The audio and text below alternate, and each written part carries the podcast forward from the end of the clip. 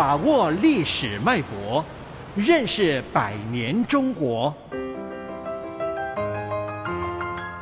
世纪长征，继往开来，高峡平湖。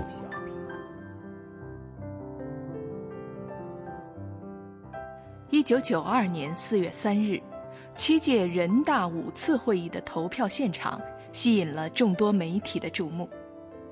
历经七十多年的风风雨雨，在几代人的努力下，修建三峡工程的决议终于在这一天得以正式通过。一九五四年夏季，长江发生特大洪水。刚刚完工的京江分洪工程三次开闸分洪，使最危险的京江河段水位降低了一米，排除了洪水对武汉等地的威胁。从那以后，京江分洪工程的太平闸就再也没有打开过。到九十年代，分洪区的人口由解放初的十几万人增加到五十多万人。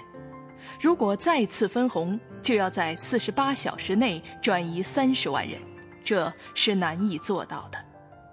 为确保京江大堤的安全，荆州的百姓冬春加固堤防，夏季与洪水作战，这种周而复始的状况持续了几十年。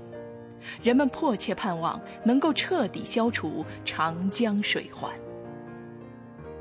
多少年来，重庆至宜昌的川江航道被人们誉为天险。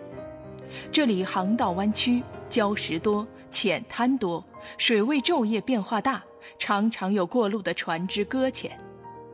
在两岸的岩石上，人们常常可以看到一种沟槽。这是一代又一代的川江纤夫背上的纤绳磨出来的，而那时的纤绳是用竹篾编成的。苦难的川江纤夫曾经是旧中国的写照。无论是传统的拉纤，还是后来的机械绞滩，都无法从根本上解决川江航运的问题。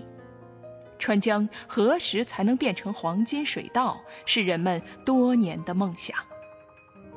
面对波涛汹涌的长江，早在1919年，孙中山就提出了在三峡建坝蓄水。通航发电的设想。半个世纪后，毛泽东写下了“截断巫山云雨，高峡出平湖”的著名诗句。面对三峡，邓小平曾斩钉截铁地说：“看准了就下决心，不要动摇。”伟人的设想凝聚了全民族的意志。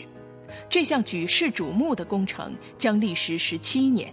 它将建成世界上最大的发电站，水库形成后，将淹没川江绝大多数险滩，京江段的防洪能力也将大大提高，可使京江两岸和武汉等城市避免水患的威胁。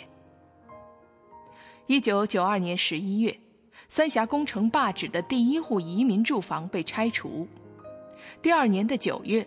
三峡坝区的第一次大规模移民开始了。三峡人为这项跨世纪的工程做出了毅然的抉择。到1997年，先后有7万人迁离了祖祖辈辈生活的家园。就在这一年的秋季，人们再次来到三峡工地时，看到的是大江截流的壮观场面。